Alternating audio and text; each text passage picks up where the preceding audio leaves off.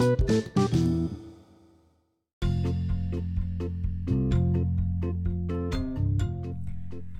assalamualaikum teman-teman semuanya. Wih seneng banget tau gak sih nemu yang satu ini? Jadi ya salah satu teman aku merekomendasikan ini. Aku gak tahu ini bisa dibilang podcast atau bukan Tapi mari kita sebut ini podcast. Nah uh, jadi honestly gak tahu sih mau bahas apa di podcast ini Cuman uh, ada beberapa idea gitu yang pengen aku share sama teman-teman di sini. Dan teman-teman juga aku harap bisa kasih masukan juga. Misalnya pengen aku tuh ngebahas apa gitu ya. Nah uh, yang baru terpikir saat ini sih sebetulnya aku pengen banget bisa kasih pandangan gitu ya. Pandangan aku tentunya. Soal buku-buku dan film-film yang udah lawas gitu loh. Jadi kayaknya kalau review film atau buku yang lagi happening sih kayaknya banyak. Cuman uh, jadi lumayan ada beberapa buku yang kupikir tuh lawas sama film juga ya. Uh, tapi kayak masih worth it gitu buat diikutin dan kadang-kadang tuh masih relate sama kehidupan kita. Jadi uh, itu sih kayaknya yang mau aku bahas. Kadang-kadang uh, kan kita ya kayak per apa sih buku dan film itu kan kayak cepet banget ya bergulirnya gitu. Dan kadang-kadang kita kayak nggak punya banyak waktu untuk baca atau mungkin untuk nonton gitu. Jadi aku bakal kasih pandangan di sini supaya nanti teman-teman setelah dengerin pandangan aku yang uh, seorang antah berantah ini yang bukan siapa-siapa ini mudah-mudahan jadi menarik gitu dan bisa uh, bikin teman-teman penasaran sama buku dan filmnya gitu. And the other idea sih sebetulnya pengen bikin random thought gitu. Jadi makanya teman-teman bisa request ke aku uh, mungkin ngebahas sesuatu yang lagi happening gitu ya terus kita obrolin gimana sih sebetulnya harus menyikapinya gitu gitulah ya. Cuman uh, ya ini sih dari kacamata orang-orang awam seperti aku ya gitu teman-teman. Nah um, oke okay, buat teman-teman jadi yang mau uh, request mau bahas apa boleh di komen di bawah karena ini akan aku share di IG kayaknya atau di WhatsApp. Jadi teman-teman bisa kasih komen atau WhatsApp langsung DM gitu ya sama aku. Nanti aku akan bikin episodenya yang perdana kita mau ngebahas apa. Makasih teman-teman Sampai ketemu lagi di episode yang pertama. Bye.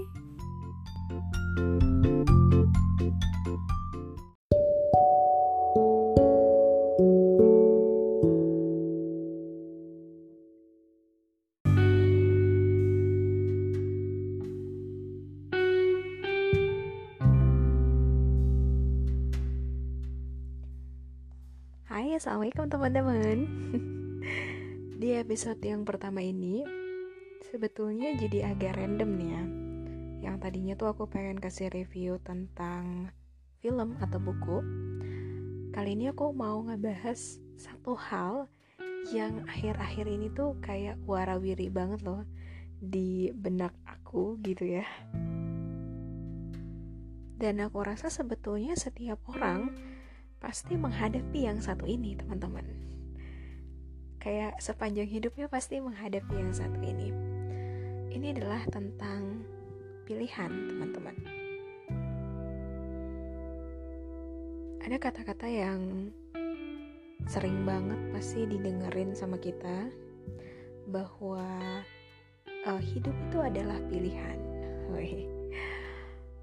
Hidup itu bukan adalah pilihan sih sebetulnya, tapi hidup adalah uh, pergulatan kita untuk memilih teman-teman. Walaupun kita nggak pernah bisa milih ya teman-teman bahwa kita pengen dilahirin di keluarga seperti apa atau mungkin bentuk fisik kita seperti apa kita nggak bisa milih. Tapi ketika kita sudah dilahirkan kita akan menghadapi pilihan-pilihan dalam hidup kita yang ketika teman-teman memilih satu di antara pilihan yang lain, hidup teman-teman akan berubah. Itu sih yang perlu diingat. nah hmm, yang jadi poin di sini tuh ya teman-teman pilihan ini kadang-kadang uh, jadi bikin bingung ya apalagi kalau misalnya orang yang ngadapin pilihan ini tuh orang yang cenderung susah ngambil keputusan gitu. Jadi perlu pendapat orang untuk menguatkan pilihannya dia uh, atau mungkin benar-benar ngelibatin orang lain menyerahkan kepada pendapat orang lain untuk menentukan pilihannya. Sebetulnya di dalam hidup ini teman-teman aku lihat sebetulnya hanya ada dua dua ya teman-teman ada orang yang gak punya pilihan sama sekali. Jadi dia kayak harus ngejalanin itu tanpa punya pilihan yang lain. Dan ada juga orang yang punya banyak pilihan teman-teman. Punya banyak pilihan. Sebetulnya ada lagi sih yang ketiga. Yang ketiga itu adalah orang yang menciptakan pilihan itu sendiri. Nah, kita ngobrolin yuk tiga jenis atau tiga perbedaan ini teman-teman. Kalau kita berangkat dari individu yang nggak punya pilihan sama sekali teman-teman, uh, sebetulnya dari tiga fase ini, tiga macam ini sebetulnya nggak bisa dibilang uh, semuanya menguntungkan atau semuanya merugikan teman-teman bahkan untuk orang yang gak punya pilihan pun sebetulnya kadang-kadang mungkin Tuhan itu pengen menyelamatkan kita dari banyaknya pilihan yang nantinya bahkan akan menjerumuskan kita. Makanya akhirnya kita hanya dihadapkan dengan satu pilihan. Cuman kadang-kadang kita ngerasa kayak kenapa sih kok kita nggak punya pilihan banyak seperti orang lain kita cuman bisa jalanin satu itu aja gitu. Lalu kita mulai berpikir kayak at least kalau kita punya banyak pilihan kayaknya hidup jadi makin seru ya nggak boring gitu. Ya itu dia teman-teman. Kadang-kadang malah orang dengan banyak pilihan itu mungkin menginginkan ada di posisi kita yang hanya punya satu pilihan uh, dia nggak harus mengorbankan pilihan lainnya untuk menjalani pilihan yang dia pilih. Uh, karena akan lebih fokus dan kadang-kadang teman-teman orang yang punya banyak pilihan itu bukan berarti juga jadi punya banyak variasi untuk masuk ke satu gerbang lalu pindah ke gerbang yang lain kayak gitu. Kadang-kadang yang namanya pilihan itu bisa jadi bumerang juga buat kita. Kalau misalnya kita milih dalam keadaan yang nggak baik gitu teman-teman. Keadaan kayak gimana sih kak yang nggak baik itu keadaan di mana kalau misalnya teman-teman dihadapkan oleh dua, tiga, empat atau bahkan lebih dari itu pilihan-pilihan yang harus teman-teman ambil terus kita memilih dengan tidak menyertakan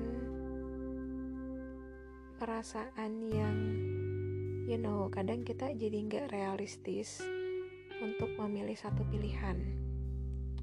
Kadang-kadang kita kayak lebih mementingkan hal-hal yang remeh dan akhirnya kita pilih pilihan itu atas dasar hal-hal yang remeh tersebut, teman-teman. Which is itu nggak bagus, teman-teman.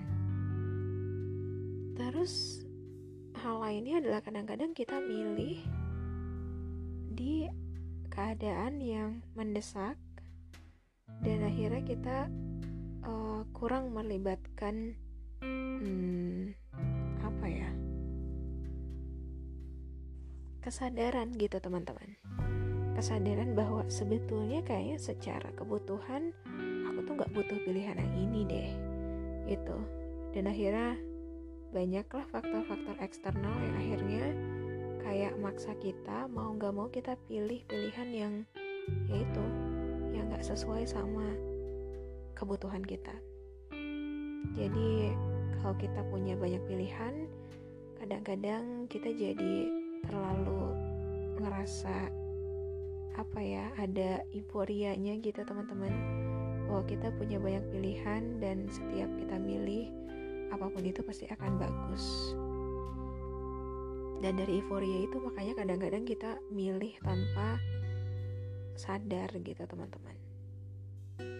Jadi yang namanya memilih itu harus dibarengi sih sama kesadaran kesadaran bahwa kita butuh itu atau enggak kesadaran bahwa apakah itu akan banyak merugikan kita atau banyak menguntungkan kita.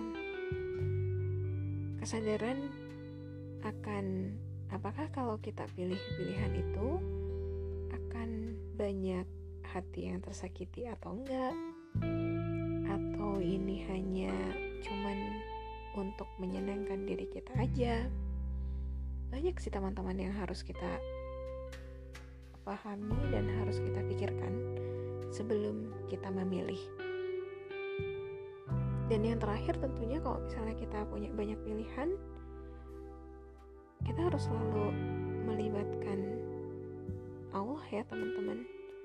Melibatkan Tuhan untuk bertanya oh kadang-kadang kita memilih dengan hati yang gelap gitu teman-teman.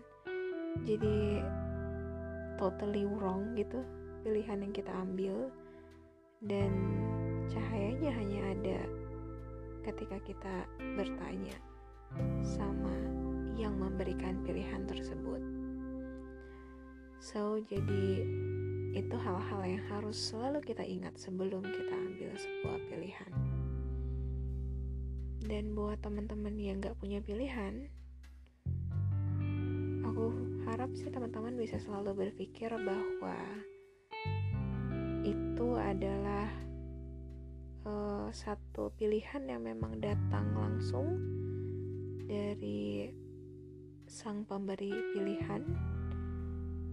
Uh, dia ingin kita tidak pusing-pusing tidak repot-repot untuk memilih pilihan yang banyak. Jadi kita fokus dengan satu pilihan tersebut. Dan kalau kita fokus sama pilihan tersebut, mungkin kita akan dapat sesuatu yang lebih baik ketimbang kita dihadapkan oleh banyak pilihan. Jadi jangan berkecil hati buat yang gak punya banyak harus stay positif dan jalanin semuanya. Pakai hati jalanin dengan penuh kesadaran. Realistis itu perlu teman-teman.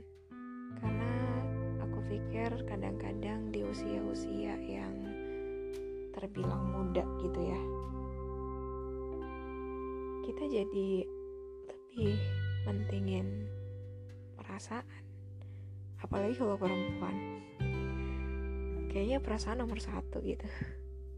Padahal ketika kita udah semakin dewasa kita akan jadi lebih sadar bahwa kadang perasaan itu malah menjebak kita untuk memilih pilihan yang salah teman-teman. Jadi harus realistis juga. Apa yang kita butuhkan sadar dengan keadaan kita itu gak sama sama orang lain. Kadang-kadang kita ngelihat orang lain milih sesuatu kayaknya happy belum tentu juga kalau kita yang milih itu kita bakal sesenang dia. Karena kita beda beda background kita beda karakteristik karakteristik kita beda keadaan keluarga kita beda, keadaan lingkungan kita beda. Jadi semuanya harus dipikirkan matang-matang teman-teman. Jangan hanya karena ngeliat teman itu senang, karena kita cuma lihat senangnya doang. Gak tahu kan di belakangnya berdarah-darah. Dan buat yang terakhir, yang menciptakan pilihan ini adalah jenis-jenis individu yang sebetulnya bisa jadi berangkat dari tidak adanya pilihan, teman-teman. Tapi dia lelah dengan keadaan tersebut dan akhirnya dia menciptakan pilihan-pilihannya sendiri. Dia ciptakan, dia pilih sendiri, dia rancang sendiri pilihan tersebut yang dirasa paling cocok sama dia. Ini adalah individu-individu yang kreatif, teman-teman. Gak menunggu tapi menciptakan. Tapi individu yang satu ini kadang-kadang juga pasti ada ada titik kelemahannya, teman-teman ketika kita menciptakan pilihan kita sendiri, kita merasa bahwa ini paling benar, ini paling tepat untuk kita, sampai kadang-kadang kita menghardik semua masukan, semua hal yang ada di sekitar kita. Sebetulnya itu adalah sinyal-sinyal kadang-kadang yang kasih tahu kita bahwa jangan ke situ. Kenapa kamu ke situ? Tapi karena kita ngerasa kita yang menciptakan peluang dan pilihan tersebut kita ngerasa bahwa enggak ini tuh udah paling benar. Perasaan untuk merasa benar merasa bahwa ini adalah kerja kerasku seorang itu adalah perasaan yang kurang tepat sih teman-teman. Karena even ketika kita punya banyak pilihan kita nggak punya pilihan atau kita itu menciptakan pilihan kita sendiri itu bukan semata-mata kita sendiri yang kerja teman-teman tapi ada orang-orang di belakang itu ada banyak sekali hal yang akhirnya memberi kita kekuatan untuk memilih sesuatu, menerima pilihan yang hanya cuma satu, atau menciptakan pilihan tersebut. Jadi, be wise dan be grateful dengan apa yang teman-teman hadapin saat ini.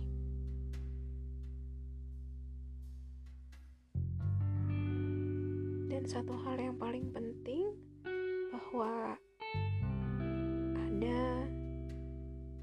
ada seseorang yang harus selalu kita tanya ketika kita dihadapkan dengan sebuah pilihan. Yang pertama, jelas kita harus tanya pada siapa yang memberikan kita pilihan. Kalau yang satu itu sih it's a must ya teman-teman. Tapi hal lain, seseorang yang harus selalu kita tanya tentang pilihan tersebut, kita tanya dengan jujur, jawab juga dengan jujur, itu adalah diri kita sendiri. Kita yang harus berusaha jujur sama diri kita sendiri. Kita harus mau menerima keadaan kita seperti apa, berdamai dengan keadaan, berdamai dengan diri sendiri.